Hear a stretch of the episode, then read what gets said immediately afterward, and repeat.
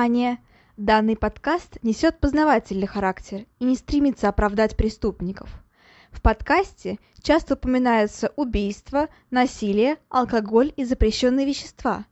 Автор против всего вышеперечисленного, и он надеется, что и вы, дорогие слушатели, с ним согласны. Мурашечного прослушивания!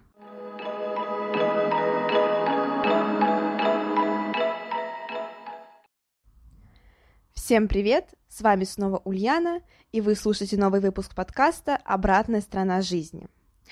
Итак, а, сразу хотелось бы сказать, что у меня началась практика в меди, и поэтому, вероятнее всего, а, выпуски будут выходить по воскресеньям, потому что в субботу крайне много дел. Но это не точно. Вот так вот скажем. Это еще не точно на выходных будет выходить стопроцентно, но насчет того, субботы или воскресенье, пока не уверена. Практика будет длиться где-то до Нового года, примерненько. Соответственно, после уже все будет так же в субботу, все по плану и так далее. А, кстати, про практику это очень круто. А, не могу не поделиться своей радостью, что вот, наконец-то, практика в настоящей в больнице. Короче, весело. Очень-очень весело. А, ну, и еще, как я уже сказала, скоро Новый год, поэтому всех а, с наступающим заранее. А, сразу хочу пожелать вам, чтобы все-все-все в этой жизни было так, как вы хотите. А, хочется пожелать вам побольше здоровья, потому что оно сейчас крайне важно, тем более сейчас грипп очень сильно болеют, в том числе у нас и доктора болеют сильно, и работники лаборатории болеют сильно. Поэтому самое главное здоровье, самое главное счастье, ну и, конечно, всего самого-самого хорошего. И на самом деле странно, что вот только-только я всех поздравляла с Хэллоуином, говорила про Хэллоуин, и хоп, уже Новый год. Поразительно, как быстро идет время, и скоро уже исполнится год моему подкасту. Это тоже очень круто, это такая круглая дата. Uh, что-нибудь нужно будет сделать особенькое, но это я подумаю чуть позже. А пока что мы плавненько переходим к предстоящему выпуску. Uh, сегодня у нас, так скажем, в гостях женщина, очень жестокая женщина, очень ужасная женщина по имени Эйлин Кэрол Уорнес. Она достаточно печально известная женщина-серийный убийца, и про нее на самом деле очень много книг, очень много фильмов. А, есть а, известный фильм Шарли Стерон под названием «Монстр», и, по-моему, она даже получила за это Оскар. Поэтому посмотрите, фильм хороший. Да, там не все, так скажем, как вот было в жизни, но при этом а, действительно фильм смотрится на одном дыхании. Я прям... Мне, короче, очень понравился фильм. Обязательно гляньте. Это ну, это правда крутой фильм. А, мы сегодня поговорим, помимо того, что же из себя представляет женщина-серийный убийца, еще про то, что вообще привело ее к этим убийствам и можно ли было этого избежать. Ну, начинаем. Итак, Эйлин Кэрол Уорнес, она родилась 29 февраля 1956 года. Она является американской серийной убийцей, и за свою преступную жизнь она убила семерых мужчин. При этом мотивы ее преступлений до сих пор не совсем ясны. Кто-то говорит про ограбление, кто-то говорит просто про ненависть и так далее. А, но, скорее всего, это все было вместе. А, сама же она говорила то, что просто самооборонялась, что, собственно говоря, конечно же, не так.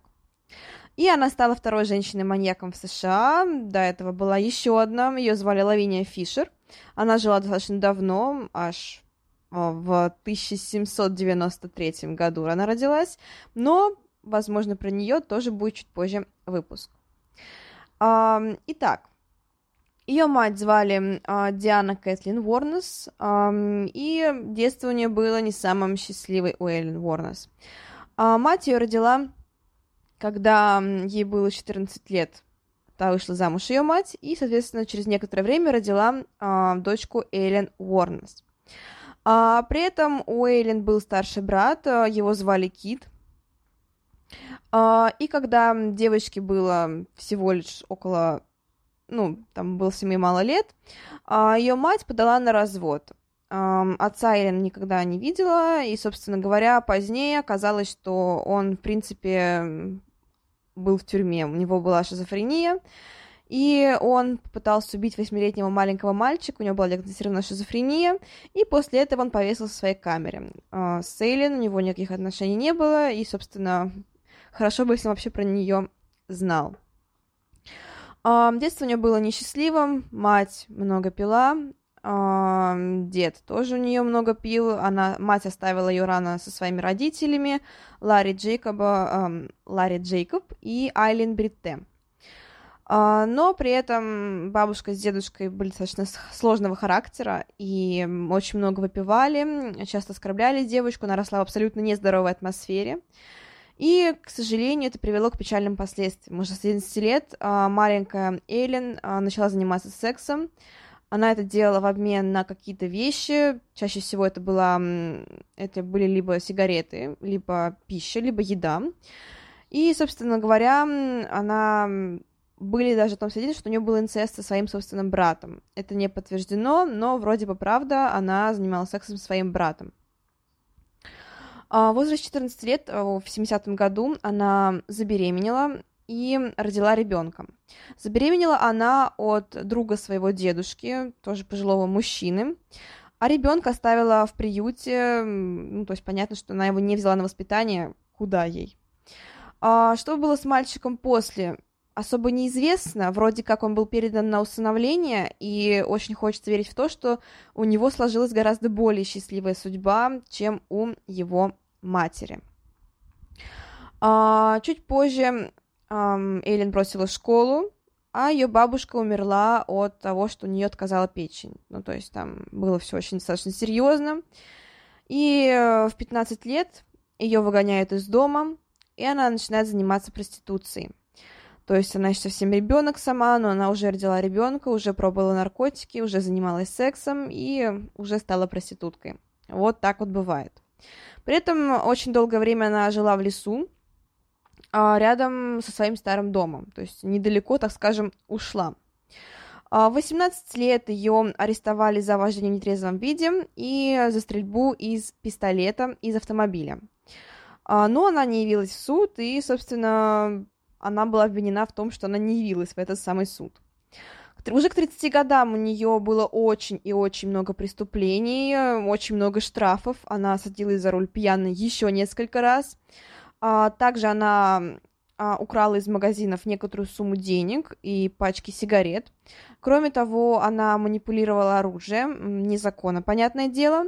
Очень много мошенничала, крала у людей. И, кроме того, однажды даже бросила бильярд... бильярдным, бильярдным шаром в голову бармену. К счастью, он остался жив. А, кроме того, она не бросила заниматься проституцией, и это был ее основной заработок. Она очень много ездила по стране и, собственно говоря, оказывала услуги в разных штатах. А, но при этом а, сама Эйлин говорит, что ей это все очень сильно не нравилось, и она ненавидела за это мужчин, и при всем при этом она продолжала этим заниматься, потому что была безвыходная ситуация. Образования у нее не было. Как я напоминаю, она бросила школу, так и не закончив образование даже среднего. А, поэтому, понятное дело, ни о ком высшем и колледже речи шло, просто не шло. Ну и, собственно, да, она занималась проституцией и не видела другого способа заработать деньги. А в 22 года она попыталась закончить жизнь самоубийством, а, выстрелив себе в живот – но э, все закончилось достаточно благополучно для нее, она осталась жива. И, собственно говоря, это именно тот факт, который подтверждает, почему она чувствовала себя так плохо. То есть очевидно, что да, ей правда было очень плохо.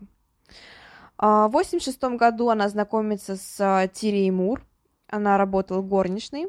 Познакомились они вместе в гей-баре а, в штате Флорида. Или Флорида? Флорида, наверное.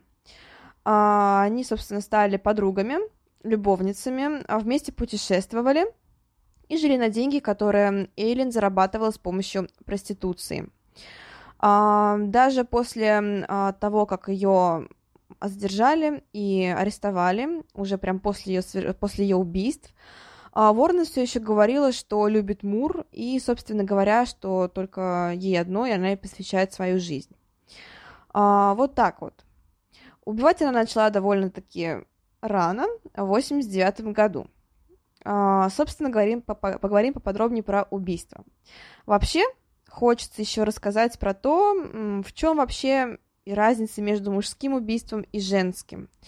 А, понятное дело, что чаще всего убийства, собственно говоря, мужчинами, а, серийными убийцами мужчинами, обычно носит сексуальный характер. Да, существуют разные типы, убийства ради денег тоже существуют, очень многих по причине безумия и прочего, да, все это есть, но все-таки чаще всего это именно сексуальные мотивы.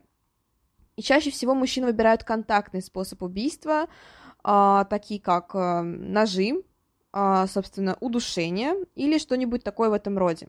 Понятное дело, мы не берем там зодиака, некоторых других маньяков и серийных убийц, которые убивали, собственно говоря, выстрелами, то есть на, на расстоянии. Исключения всегда есть. Но именно чаще всего убийства совершаются контактным способом, если это именно серийные убийцы. А, с женщинами все немножко иначе. А, женщины предпочитают убивать, а, так скажем, не видя не видя последствия, то есть не видя сам процесс этого убийства. Это чаще всего бывает, бывает огнестрельное оружие или же яд. То есть для мужчин важнее всего именно сам процесс убийства, а для женщин все-таки важнее именно результат убийства. То есть им не важно как в большей степени, им важно, что произошло. А женщины чаще всего выбирают огнестрельное оружие, как я уже сказала, или яд, то есть то средство, с помощью которого они не касаются и никак не идентифицируют себя с жертвой. А мужчины, да, убивают чаще всего именно контактным способом. При этом, понятное дело, что и тот, и другой вариант оба ужасные, и, в принципе, чудовищами бывают как мужчины, так и женщины, потому что жестокость не имеет пола. Это так. И да, конечно, чаще всего все же мы встречаем серийных убийц мужчин, а, но, опять же, женщины тоже бывают, и не нужно недооценивать количество убийц серийных женщин в этом мире. А, потому что я вот записываю уже несколько выпусков подкаста про серийных убийц женщин, и, как мы видим, чаще всего в жестокости они не уступают мужчинам. И это тоже, это не последний выпуск про серийную убийцу женщину, они еще будут, впереди еще очень много всего интересного. И да, посравнивать это интересно тоже, то есть интересно сравнить, как вообще различаются методы убийства мужчин и женщин. Но продолжим. А, серия убийств. 29 ноября 1989 года она встречает а, Ричарда Мэлори. Ему 51 год, и он снимает Эйлин Уорнерс, Уорнерс как проститутку. А, но после того, как все закончилось, он не возвращается домой. А, конечно, его родственники, его друзья заявляют в полицию, и поиски начинаются через три дня. Через некоторое время находит брошенный автомобиль, но он оказывается пуст. Обследовав территорию, однако, полиция обнаруживает а, мертвого Ричарда, а, мертвого Ричарда Мэлори. А, он убит с помощью огнестрельного оружия. А, собственно, да, Эйлин убила его, ограбила и, собственно говоря, ушла. Uh, улики она, да, она пыталась их скрыть, но это получалось у нее далеко не всегда. Непонятно почему, только по причине, то ли по причине того, что она очень спешила, то ли по причине того, что она не догадалась, тут на самом деле история умалчивает. Uh, далее, следующее убийство совершено через некоторое время, но, так скажем, у нее был долгий период вот такого затишья. Однако, примерно через полгода а, полиция находит обнаженное тело Дэвида Спирса, которому было 43 года. Он работал эм, строителем и жил, собственно говоря, в штате Флорида. В него был совершен выстрел около шести раз. А, следующее убийство происходит достаточно быстро, буквально через 6 дней. А, находят труп а, Чарльза а, Карскадона. Он был тоже рабочим среднего возраста, а, также в штате Флорида был найден труп. В него тоже выстрелили несколько раз из малокалиберного оружия. А, кстати, она убивала чаще всего из 22 калибра. Вот непонятно, почему убийцы все так любят 22 калибр. Возможно, просто потому, что его проще всего достать, но я не уверена. А, следующим ее трупом, следующей жертвой стал Питер Симмонс. Симс. Он был постарше, чем предыдущий убитый, ему было 65 лет. А, при этом сам он был вроде как даже что-то типа проповедником, а, пропагандистом христианства. Он ехал к своей семье, когда а, встретил Эйлен. А, собственно говоря, она также его убила, но при этом тело его не было найдено, и его убийство стало известно только по факту того, что Эйлин сама в нем призналась. А, следующим убитым стал уже 50-летний Трой Баррес. Баррес. У всех очень сложные фамилии, извиняюсь. А, было объявлено о том, что он пропал в 90-м году, 31 июля. А, через пять дней обнаружили его тело, тоже а, застрелен. А, стоит обратить внимание на то, что все убийства совершены в очень короткий промежуток времени. У нее был какой-то такой очень быстрый, мощный всплеск гнева. А, после первого убийства прошло полгода, да, это определенное затишье, но после этого убийства повторялись с очень регулярной, так скажем, с очень регулярным графиком, и она почти что не делала перерывов. Следующим убитым стал Чарльз Дик Хамферс, Ему было 56 лет, и он был аж майором армии США. Кроме того, он работал бывшим, он был бывшим полицейским, и да, он работал вследствие по преступлениям против детей. Его тело было найдено 12 сентября 90 -го года, а, тоже убит с помощью выстрела. А, последней жертвой стал Джена Антонио, которому было 62 года. Его тело было найдено 19 ноября, то есть примерно в этом, в этом времени тоже было совершено убийство. Также с помощью выстрела. Uh, стоит отметить, что все жертвы были примерно одного и того же возраста, средний возраст, да, были исключения, там 65 лет, 62 года, но все-таки в основном это средний возраст. А, при этом, да, все они ездили поодиночке, заказывали проститутку Эйли, которая позднее их убивала. А, расправа тоже была примерно одна и та же. Она стреляла в упор из пистолета, после этого отвозила тело, и э, там она оставляла его либо в отдалении от машины, либо прямо рядом с машиной. А, при этом а, она прихватывала, конечно же, деньги, она брала ценные вещи с собой, но это были не настолько ценные вещи, чтобы можно было судить о том, что это было преступление именно ради наживы. То есть все же, все же, те, кто хотят именно вот поживиться деньгами или чем-то еще, они все-таки убивают гораздо реже. То есть они в основном предпочитают грабить, но не убивать. А, потому что, ну, понятное дело, грабеж и все-таки воровство оценивается куда менее строго, чем убийство. Это понятное дело. Поэтому чаще всего все-таки те люди, которые идут именно на преступление ради наживы, они стараются все-таки не убивать, только в крайних случаях. А здесь же нажива была не такая уж и большая, но при этом во всех случаях она убивала жертв, и понятное дело, что это было не просто так. Но, но, а, улики она, правда, оставляла, было достаточно много улик, а, достаточно много следов, поэтому арестовали ее достаточно рано, ну, относительно, так скажем. А, вышли на ее след достаточно рано, но арестовали, ну, в общем-то, сейчас узнаете. А, собственно говоря, а, первые улики были обнаружены в 90-м году 4 июля а, после убийства Питера Симса потому что ее заметили выходящую из машины. И после этого одна из женщин, которая видела ее, она, собственно говоря, а, рассказала э, сведения об этой женщине, то есть кого она видела, как она выглядела и так далее. Однако, как я уже упоминала ранее, Эйлин очень много путешествовала по разным штатам. Поэтому после совершенных преступлений она некоторое время э, уходила от преследования с помощью путешествий. Она переезжала из города в город, из штата в штат, э, часто меняла внешность, э, то есть э, имена, внешность, образ и так далее. Документы также она сменила. Но, однако, поступила она крайне глупо, когда попыталась сдать ломбард вещи, которые принадлежали одному из ее э, жертв, одной из ее жертв. И поэтому уже 9 января 91 года, да, это все-таки через год, понятно, даже через полгода, а, но все равно, все равно это не такой уж большой срок. В 91 году она была арестована.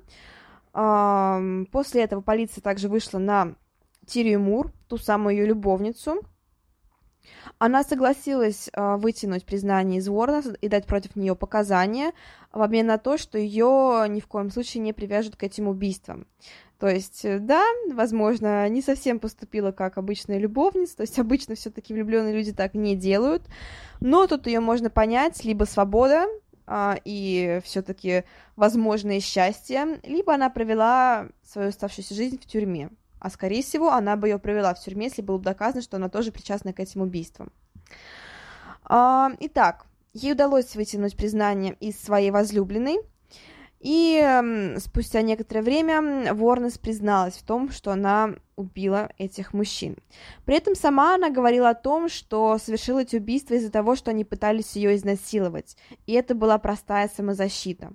Однако никаких доказательств этому нет. Да, понятное дело, она была проституткой, понятное дело, скорее всего, мужчины правда прибегали к жестокости, но, опять же, один-два еще можно понять, но не семь. Это слишком-слишком много.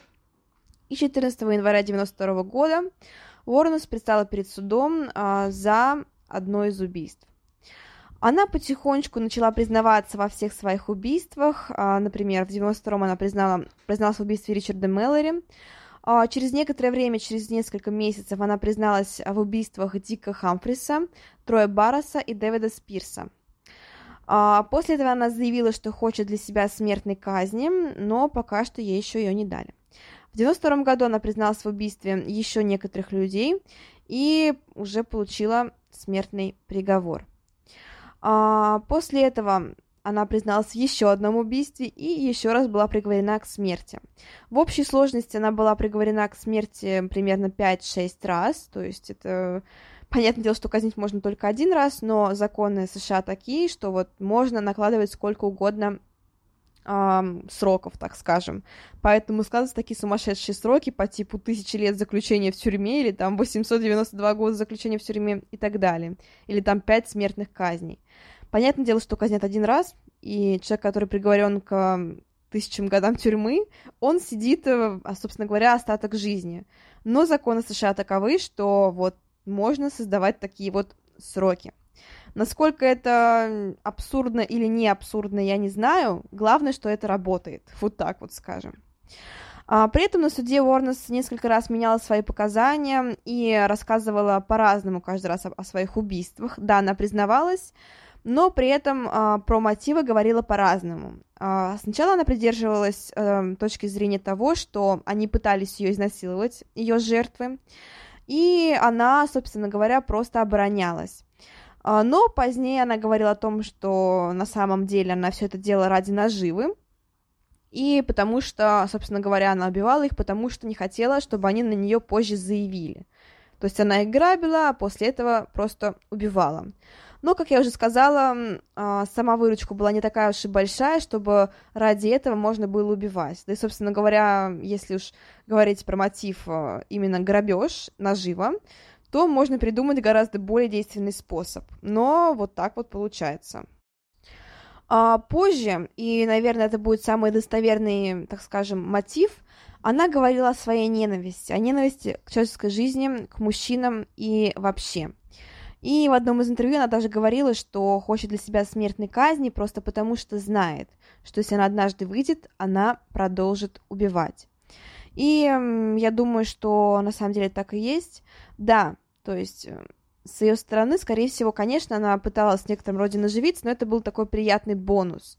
И, скорее всего, все же основным фактором э, стала именно ненависть к роду человеческому и к мужчинам в частности. У нее была очень сложная судьба, у нее был ребенок, а, у нее были изнасилования в ее жизни, ну, в ее отношении изнасилования были совершены, тем более в таком раннем возрасте, то есть там 14 лет, 11 лет и так далее. Понятное дело, что это все накладывает свой отпечаток, это ужасная судьба просто, и я даже не знаю, вот понятно, что она ужасный человек, понятное дело, что ей нет оправданий и тому подобное, но, но, по сути, из нее сделали монстра. Все-таки в некотором плане ее семья, ее родные, ее окружение сделали из нее монстра. Можно ли было что-то предотвратить? Ну, скорее всего. Но, к сожалению, вот так вот сложилось. Что же было далее? Ну а далее, как я уже сказала, ее приговорили к смертной казни аж несколько раз. И очень долгое время она пребывала в исправительном учреждении Броуард. А, при этом она позже была переведена в тюрьму штата Флорида. А, была у нее апелляция, но, понятная причина, она была отклонена. Ну, а потом уже она не особо старалась. Она отказалась от услуг защитника, сказав про то, что она заслуживает этой казни, и про то, что она сделала бы это снова, если бы ее выпустили на свободу. И поэтому она понимает, что а, единственный выход – это смертная казнь. Кстати, можно найти несколько интервью с ней – где она разговаривает о том, что когда ее казнят, она увидится с Богом, Иисусом, и, собственно говоря, в некотором роде она даже счастлива. И что она уже просто очень устала от этой жизни, от пребывания в тюрьме. А позже она также объявляла о том, что она винит во всем, собственно говоря, общество, а, систему и семью. И она говорила о том, что женщины не имеют прав. Вот так вот Насколько это точно, конечно же, непонятно, и понятно, что как-то оправдывать ее нельзя, но понятное дело, что в жизни у нее было очень и очень много тяжелого. Казнили Уоррена с 9 октября 2002 года а, с помощью смертельной инъекции. При этом сначала была, был план о том, что ее казнят на электрическом стуле, но планы изменились. А, последние фразы были в том, что она хочет встретиться с Богом, и позже она вернется. При этом она стала десятой женщиной в Соединенных Штатах, которая была, собственно говоря, казнена. А, тело ее позже было кремировано, а прах забрала ее подруга детства, которую звали Дон Боткинс. И, собственно говоря, вот так вот заканчивается история Эллен Уорнес. А, повторюсь, есть потрясающий фильм с Шарлиз Терон, который называется «Монстр». Посмотрите его, фильм, правда, крутой. Конечно, эм, кстати говоря, очень хорошо загримировали ее, и действительно в некоторых моментах она прям очень напоминает Уорнес, если прям сравнивать ее фотографии, и не скажешь, что из такой красотки Ша- Шарлиз Терон сделали действительно монстра. А, вот так вот, такая вот история. Также есть несколько книжек, кому интересно. Правда, очень многие из них не переведены, но, но можно почитать. А, есть также некоторые документальные фильмы, тоже в основном не переведенные, но, кстати, я пыталась найти на просторах интернета эти фильмы, в принципе, можно найти в любительском переводе. Поэтому, если будет интересно, пожалуйста, ищите, найти можно, тем более интернет безграничен. Поэтому вот так вот. Ну, это тому, кто будет интересно все-таки продолжить, так скажем, ознакомиться, с, продолжить знакомиться с историей Warners. И да, там будет гораздо больше информации, наверное, чем здесь. Здесь так, ознакомительный экскурс. А, кстати, кроме того, Уорнес появлялась в одном из эпизодов американской истории ужасов, понятное дело, не самолично, но ее играла актриса Лили Рейп. А, я точно не помню, какой сезон, а, я, по-моему, смотрела не все сезоны, очевидно, где-то, может быть, сезонов 6, сколько их там. Но да, Уорнес там была, до ее появления я точно досмотрела. Поэтому я не помню, какой-то там, по-моему, что-то в серединке, какой-то четвертый сезон, третий, я не помню прям точно. Но она там есть, можете посмотреть в интернете, если найдете. А, вот такая вот, собственно, история. Что еще хочется сказать? Наверное, об ее, так скажем, об ее состоянии, о том, почему она вообще это совершала. А, да, у нее были психиатрические экспертизы, которые подтвердили то, что она являлась абсолютным психопатом. У нее был очень высокий показатель психопатии. И тоже непонятный момент, родилась ли она такая, или же стала такой, или же все наложилось вместе. А, но да, она была абсолютным психопатом, но при этом вменяемой. И она сама о том говорила, что она вменяема. Она не пыталась прикинуться сумасшедшей. Она говорила о том, что она действовала холодно, действовала расчетливо, и о том, чтобы она повторила все то, что совершила ранее. Поэтому, да, даже те же адвокаты, от которых она позже отказалась, не пытались доказать то, что она невменяемая. Она сама подтвердила то, что все дело в здравом уме. Вот так вот. А, ну да, у нее были расстройства определенные, психопатия, пограничные расстройства личности и так далее. Это стопроцентно. Ну, как я уже говорила, отец ее страдал от шизофрении, поэтому, возможно, возможно, у нее некоторые шизоидные расстройства тоже присутствовали. Вот такая вот история про Эйлен Уорнес, женщину-серийную убийцу. Надеюсь, вам понравилось. И, собственно говоря, в следующем выпуске тоже будет что-нибудь интересненькое. Я еще подумаю. Ну а на этом все. Всем огромное спасибо за прослушивание. Возвращайтесь на следующей неделе обязательно. А, всех еще раз с наступающим. Я буду поздравлять всех с Новым годом и с наступающим еще примерно до января месяца, поэтому готовьтесь. Моим поздравлением будет, э, будет просто не счесть моих поздравлений. А, всем еще раз спасибо. Всем пока-пока.